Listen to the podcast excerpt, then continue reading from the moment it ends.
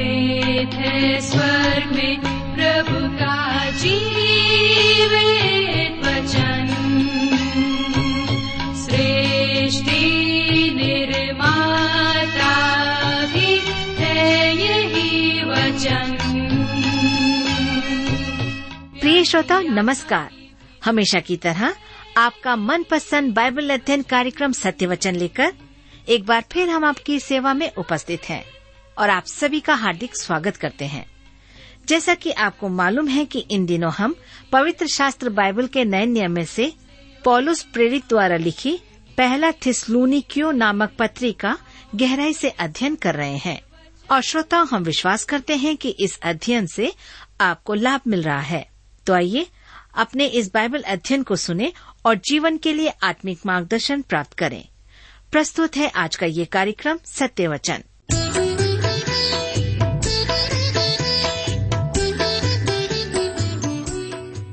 प्रिय मित्र प्रभु यीशु के पवित्र और सामर्थ्य नाम में आप सबको मेरा नमस्कार। मैं आशा करता हूँ कि आप सब कुशल पूर्वक हैं और आज फिर से परमेश्वर के वचन में से सुनने और सीखने के लिए तैयार बैठे हैं। मैं आप सभी श्रोता मित्रों का इस कार्यक्रम में स्वागत करता हूँ। और अपने उन सभी नए मित्रों का भी जो पहली बार हमारे इस कार्यक्रम को सुन रहे हैं और मैं उनसे आग्रह करूँगा कि इसी प्रकार आप हमारे इस कार्यक्रम को अवश्य सुने और अपने मित्रों को भी इसके बारे में जानकारी दें।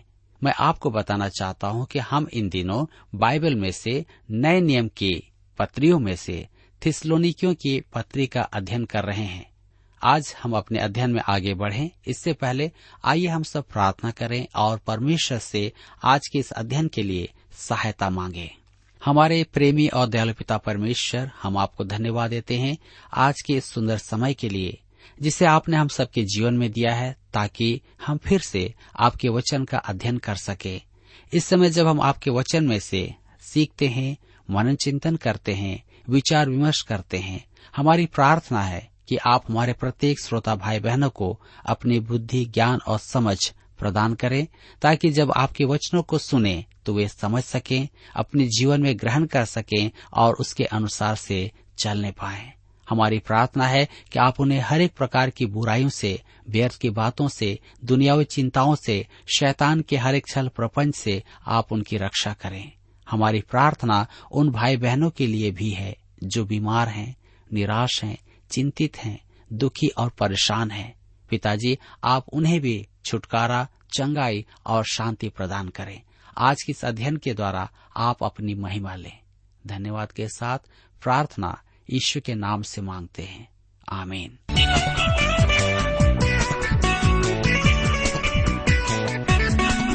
मेरे मित्रों, पिछले अध्ययन में हम पहला थिस्लोनिकियों की पत्री उसके एक अध्याय का अध्ययन कर रहे थे। आज हम अपने अध्ययन में आगे बढ़ेंगे और दूसरे अध्याय से अपने अध्ययन को आरंभ करेंगे, जिसका विषय है मसीह का आगमन एक सक्रिय आशा। जी हाँ कलिसिया के लिए प्रभु यीशु मसीह के आगमन को कलिसिया का उठाया जाना कहते हैं। यह सिद्धांत विवाद का विषय नहीं है, यह एक आचरण संबंधित आशा है। दुर्भाग्य से अनेकों का मानना है कि प्रभु यीशु का आगमन महाक्लेश के बाद होगा।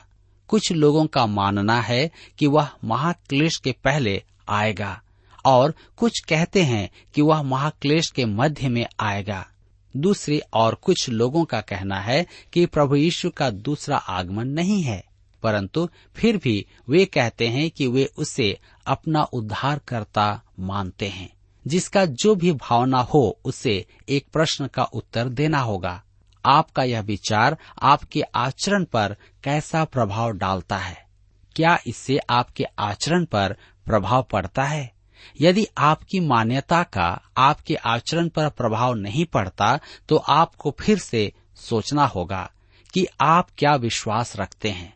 प्रभु यीशु के आगमन की आशा विश्वासियों के जीवन आचरण के लिए एक प्रेरणादायक कारण होना आवश्यक है। मेरे मित्रों, हम देखेंगे कि प्रभु यीशु के सच्चे गवाह की प्रेरणा एवं रीति। आइए आप मेरे साथ निकाल लीजिए पहला थिस्लोनिकियों की पत्री, दो अध्याय उसके एक पद, जहाँ पर लिखा है, हे भाइयों, तुम आप ही जानते हो कि हमारा तुम्हारे पास आना व्यर्थ न हुआ। व्यर्थ अर्थात निष्परिणाम। पॉलुस के कहने का अर्थ है, जब हम तुम्हारे मध्य थे, तब हम एक विचाराधीन कल्पना प्रस्तुत नहीं कर रहे थे। हमने तुमसे कोई ऐसी बात नहीं कही जो नहीं थी या सुनने में अच्छी थी, जिसका तुम्हारे जीवन पर असर न पड़ा हो। हमने कुछ दिन के लिए तुम्हारा मनोरंजन करके प्रस्थान नहीं किया।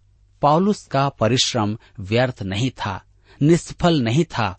उसका थिसलोनिकी में प्रवेश करना अनेकों के लिए दिल दहला देने वाली बात थी, घटना थी। अनेकों ने मन फिराया और मसीह यीशु के उद्धारक ज्ञान को प्राप्त किया, जिसके परिणाम स्वरूप वहाँ एक कलिसिया की स्थापना हुई। मेरे मित्रों पॉलुस एक दार्शनिक विचार या काल्पनिक विचार नहीं सुना रहा था, परंतु एक ऐसा सत्य जो थिसलोनिके के नागरिकों पर प्रभाव डाल रहा था। सुसमाचार वहाँ की सड़कों पर चलता हुआ स्त्री और पुरुष के मन में, घर में और जीवन में प्रवेश कर गया। पहला थिसलोनियों की पत्री दो अध्याय के दो पद में लिखा है, वरन तुम आप ही जानते हो कि पहले फिलिपी में दुख उठाने और उपद्रव सहने पर भी हमारे परमेश्वर ने हमें ऐसा साहस दिया कि हम परमेश्वर का सुसमाचार भारी विरोधों के होते हुए भी तुम्हें सुनाएँ। यहाँ विरोधों का अर्थ पीड़ा से है। वहाँ पॉलुस का घोर विरोध था, जिसके कारण उसके मन में बहुत पीड़ा पहुँची थी। पॉलुस कहता है कि फिलिपी नगर में उसके साथ अपमानजनक व्यवहार किया गया था। प्रेरितों के काम 16 अध्याय में इसका उल्लेख हमें मिलता है। परंतु थिसलोनिके में वह साहस धर कर आया था, अर्थात पूर्वकालीन बुरे अनुभवों के कारण उसका आत्मबल नहीं टूटा। उसने सुसमाचार को लज्जित नहीं होने दिया। अपने भयानक अनुभव के कारण पॉलुस ने यह नहीं सोचा कि उसे अपनी प्रचार विधि बदलना है और अधिक प्रचार करने की अपेक्षा युक्तियों को काम में लेना है। जी नहीं, पॉलुस गुप्त में विश्वास नहीं करता था। उसने थिसलोनिके में खुलकर प्रचार किया। जैसे थिसलोनिके में पॉलुस के लिए कूटनीति का प्रयोग करना स्वाभाविक था। वह सोच सकता था कि वह मित्र बनाने और मनुष्य पर प्रभाव डालने में अति सावधानी रखे। अधिक चतुराई और आसान व्यापार। पॉलुस की नीति नहीं थी। उसने साहस पूर्वक सुसमाचार अर्थात उस सत्य का प्रचार किया। उसके बुरे अनुभवों से उसके प्रचार पर आँच नहीं आई। वह पीछे नहीं हटा। वहाँ आकर भी उसने परमेश्वर का वचन ही सुनाया। यदि आपसे कहा जाए कि आप पॉलोस की तरह उपदेशों में सबसे महान किसे चुनेंगे तो मुझे पूरा विश्वास है कि अनेक अलग अलग लोगों का अलग अलग उत्तर होगा। उसके मन परिवर्तन के बाद दमिश्क में उसका प्रचार, उसकी प्रचार सेवा के आरंभ में साइप्रस के हाकिम सिरगियुस पॉलुस के समक्ष, प्रेरित पॉलुस का संदेश। पिसिदिया के अंताकिया में पॉलुस का प्रचार, प्रथम प्रचार यात्रा में। इस प्रकार से हम देखते हैं कि लोगों के अलग अलग उत्तर होंगे। मुझे यह सर्वप्रथम उपदेशों में से एक ऐसा प्रतीत होता है, जैसे फिर एथेंस नगर में पर्वत पर उसका उपदेश कुरिंथ नगर में उसका प्रतिवाद तरसूस में, इफिसुस में पौलुस का विवाद ऐसे विचार में ये सब उपदेश महान हैं। कुछ उसके यरूशलेम में पकड़े जाने के समय के उपदेश को महान कहते हैं। कुछ फेलिक्स, फेस्तुस और अग्रिपा के समक्ष उसके उपदेश को उत्तम मानते हैं। अग्रिपा को दिया गया उसका संदेश वास्तव में बेजोड़ था। फिर इफिसूस के धर्म वृद्धों के मध्य उसका विदाई संदेश उसने प्रत्येक संदेश एवं उपदेश में प्रभु यीशु को प्रस्तुत किया, अर्थात उसकी मृत्यु और उसके पुनरुत्थान को। यदि मुझे उसके उपदेशों में से सर्वोत्तम या उत्तम उपदेश चुनना हो तो मैं इनमें से किसी को नहीं चुनूँगा। मैं थिसलोनिके के नगर में उसके जीवन को चुनूँगा। उसका सर्वोत्तम संदेश न तो उसके शब्दों में था और न ही उसके लेखों में था। उसका जीवन ही उसका संदेश था। व्याख्या नहीं, जीवन का अनुभव था। उसका अंगीकार नहीं, आचरण था। जी हाँ वह याकूब की बात मानता था। कर्म बिना विश्वास मृत है। उसने अपनी बात थिसलोनिके की सड़कों पर रखी और लोगों ने उसके वचन को सुना। प्रत्येक विश्वासी एक प्रचारक है और संभवतः आपको अच्छा नहीं लगेगा कि मैं आपको प्रचारक कहता हूँ। परंतु सच तो यही है कि आप एक प्रचारक हैं। आप अपने जीवन से दर्शकों को संदेश दे रहे हैं। आपके परिवार में भी आप अपने बच्चों को संदेश सुनाते हैं। मेरे विचार में यह एक कारण है कि हमारे इतने अधिक युवा आज मुख्य मार्गों पर, उपमार्गों पर, सड़कों पर, गलियों में हैं। वे अपने माता पिता को घर में देख चुके हैं और उन्होंने जो देखा, वह उन्हें अच्छा नहीं लगा। इसलिए वे सड़कों पर निकल पड़े हैं। मेरे मित्रों, आपका सबसे महान संदेश आपके जीवन से प्रसारित होता है। आप माने या ना माने, लोग आपके जीवन को पढ़ते और देखते हैं। पॉलुस हमें थिसलोनी के नगर में प्रचार किए गए संदेश का उल्लेख करता है। पद तीन से छह, इसके बाद वह थिसलोनिके के विश्वासियों के साथ अपने संबंधों की भी चर्चा करेगा। यह उनके लिए एक ढाड़स बंधाने वाली माता के समान था। पद सात वह निर्देश देने वाली एक पिता के समान था और तब पद ग्यारह और एक भाई के समान उन्हें चुनौती देता था पद चौदह में। तो आइए हम आगे बढ़ें और पढ़ें पहला थिसलोनिकियों की पत्री दो अध्याय, उसके तीन पद में लिखा है, क्योंकि हमारा उपदेश न भ्रम से और न अशुद्धता से और न छल के साथ है। भ्रम अर्थात चूक। पॉलुस के संदेश में मिलावट नहीं थी। पॉलुस ने सुसमाचार में पानी नहीं मिलाया था, जैसे लोग आज दूध में पानी मिलाते हैं। पॉलुस श्रोताओं के अनुसार अपने संदेश में परिवर्तन नहीं करता था। मेरे प्रियो, मेरे कोतूहल का कारण है कि कुछ प्रचारक एक स्थान पर स्पष्ट एवं शुद्ध सुसमाचार प्रचार करते हैं तो दूसरे स्थान पर उसके संदेश में स्पष्ट कुछ भी नहीं होता है। पॉलुस के साथ ऐसा नहीं था। उसका उपदेश भ्रम के साथ नहीं था। आगे हम देखेंगे अशुद्धता अर्थात लालसा। पॉलुस के मन में किसी प्रकार का लालच नहीं था। पॉलुस थिसलोनिके में न तो धर्मोपार्जन करने आया था और न ही नाम कमाने के लिए।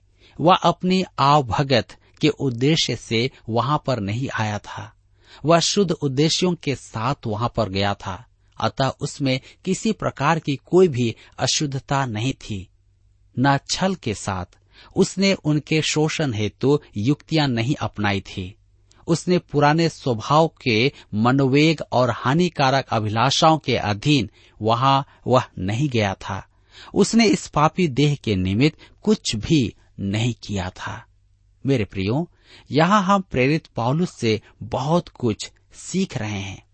मैं एक ऐसे प्रचारक को जानता था जो कभी एक महान उपदेशक था, परंतु वह मेरे मन के सम्मान में घट गया। क्योंकि वह अपनी एक पुरानी कलिसिया में लौट गया। कलिसिया तो वर्तमान प्रचारक या पास्टर की बुराइयाँ करती थी।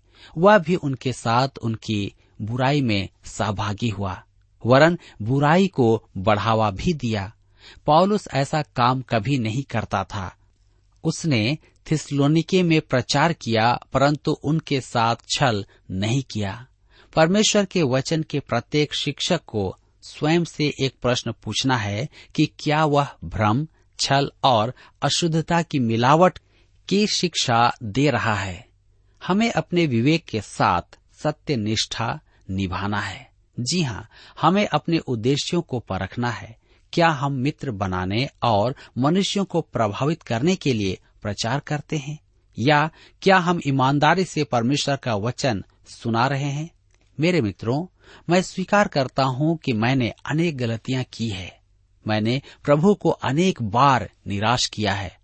परंतु आश्चर्यजनक बात तो यह है कि उसने मुझे त्याग नहीं दिया। यदि मैं परमेश्वर के स्थान पर होता तो बहुत पहले ही अपने आप को त्याग देता। सेवा में प्रवेश करते समय मैंने प्रभु से प्रतिज्ञा की थी कि मैं बोझ में किसी प्रकार की कमी नहीं आने दूँगा। मैं सच कहता हूँ कि मैंने संकटों में पड़ने की अपेक्षा की थी, परंतु परमेश्वर मेरे साथ भला कर रहा था। वह जानता था कि समय आने पर मैं भाग खड़ा होऊँगा। मैं आभारी हूँ कि मैं आज प्रभु को देखकर कह सकता हूँ, हे प्रभु, मैंने बहुत गलतियाँ की हैं और तुझे निराश किया, परंतु मैंने यथा संभव तेरा वचन अच्छे से अच्छे रूप में सुनाया है। यदि मैं और भी अच्छा कर सकता तो अवश्य करता, परंतु तेरे अनुग्रह से मैं अपना सर्वोच्च प्रयास कर रहा हूँ। मेरे प्रियो, मुझे यह अंश बहुत ही अच्छा लगता है। पॉलुस थिसलोनिकी के विश्वासियों से कहने योग्य था, मैं चाहता हूँ कि तुम जान लो कि मैं तुम्हारे पास स्वार्थ लेकर नहीं आया था।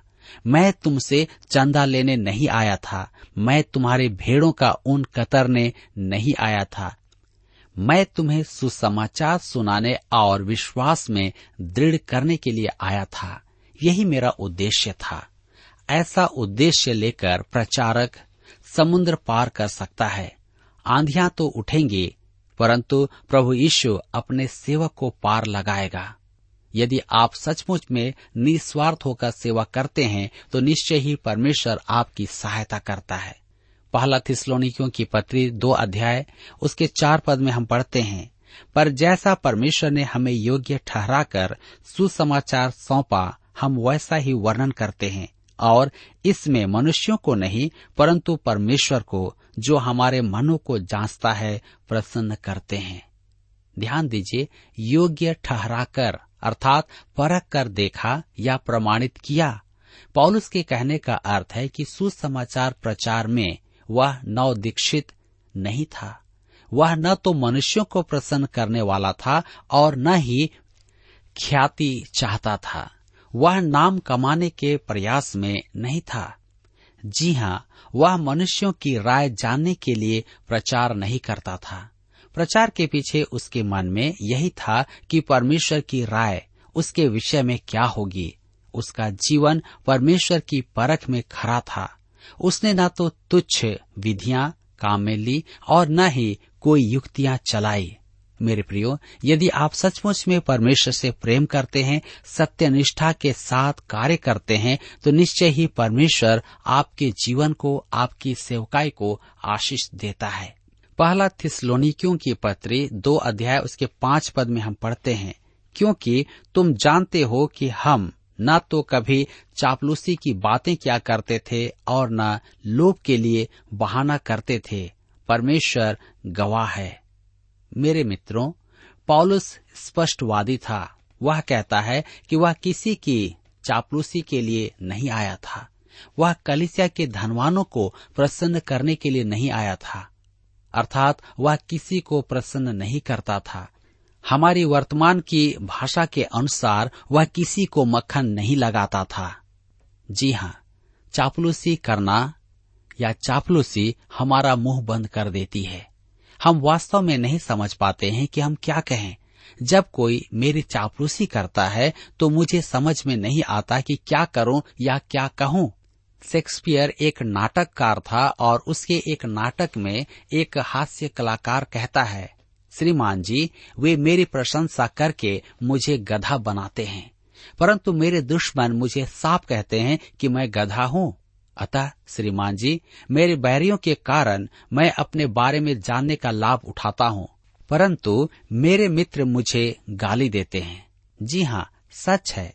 मेरे मित्र कभी कभी मेरे दुश्मनों से अधिक खतरनाक होते हैं। पॉलुस चापलूसी कभी नहीं करता था। हमारे देश में, धनवानों में चापलूसी की कमी नहीं है। यदि कोई मसीही कार्यक्रम या मसीह सेवा इन धनवानों की चापलूसी ना करे तो वे आर्थिक सहयोग नहीं देंगे। परमेश्वर ऐसी कलिसिया या सेवा पर दया करे, जो चापलूसी चाहने वालों पर निर्भर करें, कि वे आर्थिक सहयोग दें। मेरे विचार में यह आज कलिसिया पर श्राप है। परमेश्वर नहीं चाहता कि आप किसी प्रकार की चापलूसी करके उसकी सेवा करें। वह चाहता है कि आप स्पष्टवादी हों। पॉलुस चापलूसी की बातें नहीं करता था। मेरे अपने विचार में पैसा सेवा का पाप नहीं है। मुझे तो कभी ऐसा प्रतीत नहीं हुआ कि सेवा में मेरे परिचितों के लिए पैसा कभी परीक्षा का कारण रहा हो। लालसा के अनेक रंग होते हैं। मनुष्य को सम्मान, ख्याति और पद प्रतिष्ठा की लालसा होती है। हमें अपने मन को खोजकर लालच को देखना है। आज कई महाविद्यालयों में सम्मान के लिए कई उपाधियाँ दी जाती हैं कि मनुष्यों को खरीद लें। वे बहुतायत से ऐसी उपाधियाँ देते हैं। इसके बाद में दान या अन्य आर्थिक सहयोग की अपेक्षा करते हैं। यह भी कारण है कि यदि सब उपाधियाँ परिश्रम से प्राप्त की जाए तो अच्छा होगा। पहला थिस्लोनिकियों की पत्री दो अध्याय उसके छह पद में आगे हम पढ़ते हैं, और यद्यपि हम मसीह के प्रेरित होने के कारण तुम पर बोझ डाल सकते थे तो भी हम मनुष्यों से आदर नहीं चाहते थे, और न तुमसे और न किसी से। ध्यान दीजिए, पौलुस ने न तो कभी पद प्रतिष्ठा, न ही कभी सम्मान की खोज की या लालसा रखी। उसने सम्मार्थक पदवी को नहीं खोजा। उसके उद्देश्य निष्कपट थे। उसका उद्देश्य था कि वह परमेश्वर के वचन को सुनाए, ताकि लोग सत्य को जाने, परमेश्वर को जाने और उस भयानक दंड से, उस नरक की आग से बच जाएँ। यही आपका और मेरा भी उद्देश्य होना है। न कि किसी प्रकार के पद और प्रतिष्ठा की, और न ही किसी प्रकार के आर्थिक सहयोग की। मेरे प्रियो आइए आज हम इस वचन के प्रकाशन में अपने आप को जांचें कि हमारा जीवन किस प्रकार का जीवन है, हमारे उद्देश्य क्या हैं? क्या निष्कपट हैं, या उसके पीछे कुछ राज है मेरे मित्रों, यहाँ पर आज हमारे अध्ययन का समय समाप्त होता है, और मुझे विश्वास है कि आज के इस अध्ययन के द्वारा आपने अपने जीवन में पौलुस के द्वारा अवश्य ही आत्मिक लाभ प्राप्त किया है प्रभु आप सबकी सहायता करें।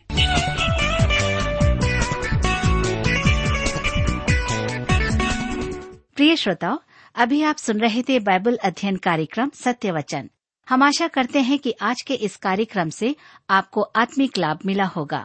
यदि आप परमेश्वर के बारे में और अधिक जानना चाहते हैं तो हमारे पास नया नियम एवं पवित्र शास्त्र बाइबल उपलब्ध है। इन्हें प्राप्त करने के लिए आप हमें इस पते पर लिख सकते हैं। कार्यक्रम Satya Vachan T W R post box number चार तीन एक शून्य नई दिल्ली एक एक शून्य शून्य एक नौ पता एक बार फिर सुन लीजिए। कार्यक्रम Satya Vachan T W R post box number four three one zero New Delhi one one zero zero one nine और हाँ श्रोताओ, याद रखें कि पत्र लिखते समय आपका नाम और पता साफ़ साफ़ लिखा होना चाहिए। इसके अलावा आप हमसे टेलीफोन के माध्यम से भी बातचीत कर सकते हैं, जिसमें हमारे काउंसलर या सलाहकार आपको सलाह देंगे। तो नोट कीजिए हमारा मोबाइल नंबर नौ नौ पाँच आठ आठ दो शून्य चार एक चार। याद रखें double nine five eight eight two zero four one four और हमारा दूसरा नंबर है zero nine six five one four double three three nine seven याद रहे शून्य नौ छ पाँच एक चार तीन तीन तीन नौ सात। इसके अलावा आप हमसे ईमेल के द्वारा भी संपर्क कर सकते हैं। हमारा ईमेल आईडी है Hindi T T B at T W R dot I N. Hindi T T B at T W R dot I N. श्रोताओं, इस कार्यक्रम को आप हमारे website radio eight eight two dot com पर भी सुन सकते हैं। इस website radio eight eight two dot com के बारे में अपने मित्रों को भी सूचित कर दें। और अब इसी के साथ हमारे कार्यक्रम का समय यहीं पर समाप्त होता है। अगले कार्यक्रम में आपसे फिर मुलाकात होगी। तब तक के लिए हमें आज्ञा दीजिए नमस्कार। मेरो मन लागो यीशु जी के ध्यान। मेरो मन लागो यीशु जी के ध्यान। मेरो मन लागो। मेरो मन लागो। मेरो मन लागो। मेरो मन लागो। यीशु जी के ध्यान। प्रभु जी के ध्यान। यीशु जी के ध्यान। प्रभु जी के ध्यान मेरो मन लागो यीशु जी के ध्यान। मेरो मन लागो यीशु जी के ध्यान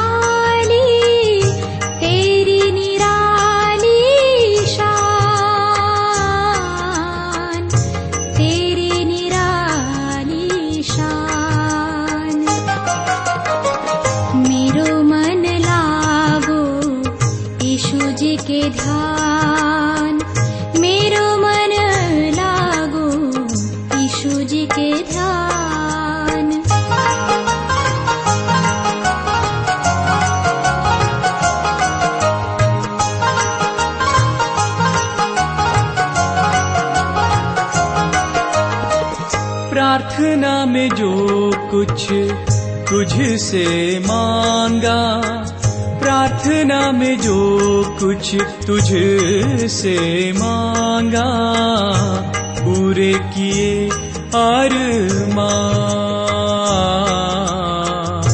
पूरे किए अरमान मेरो मन लागो यीशु जी के ध्यान। मेरो मन लागो यीशु जी के ध्यान।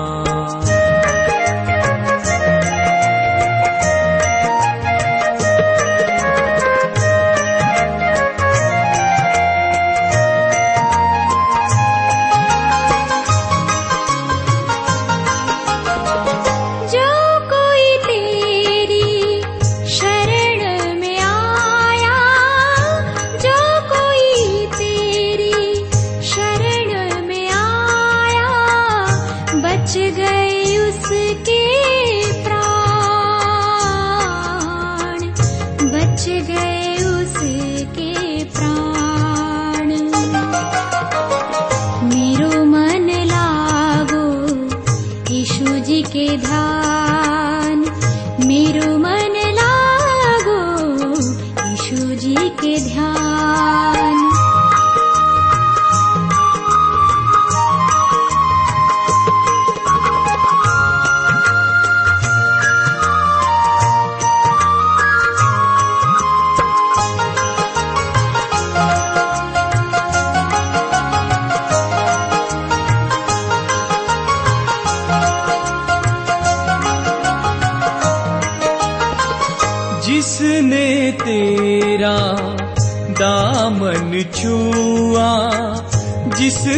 तेरा दामन छुआ पाई शिफा उसिया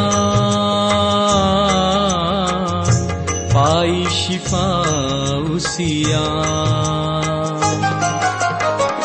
मेरो मन लागो यीशु जी के ध्यान। मेरो मन लागो यीशु जी के ध्यान।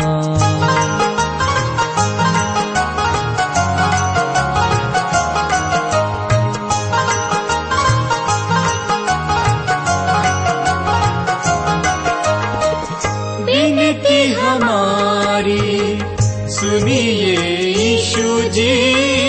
विनती हमारी, सुनिए यीशु जी। दीजिए अपना ज्ञान दीजिए अपना ज्ञान मेरो मन लागो यीशु जी के ध्यान मेरो मन लागो यीशु जी के ध्यान मेरो मन लागो मेरो मन लागो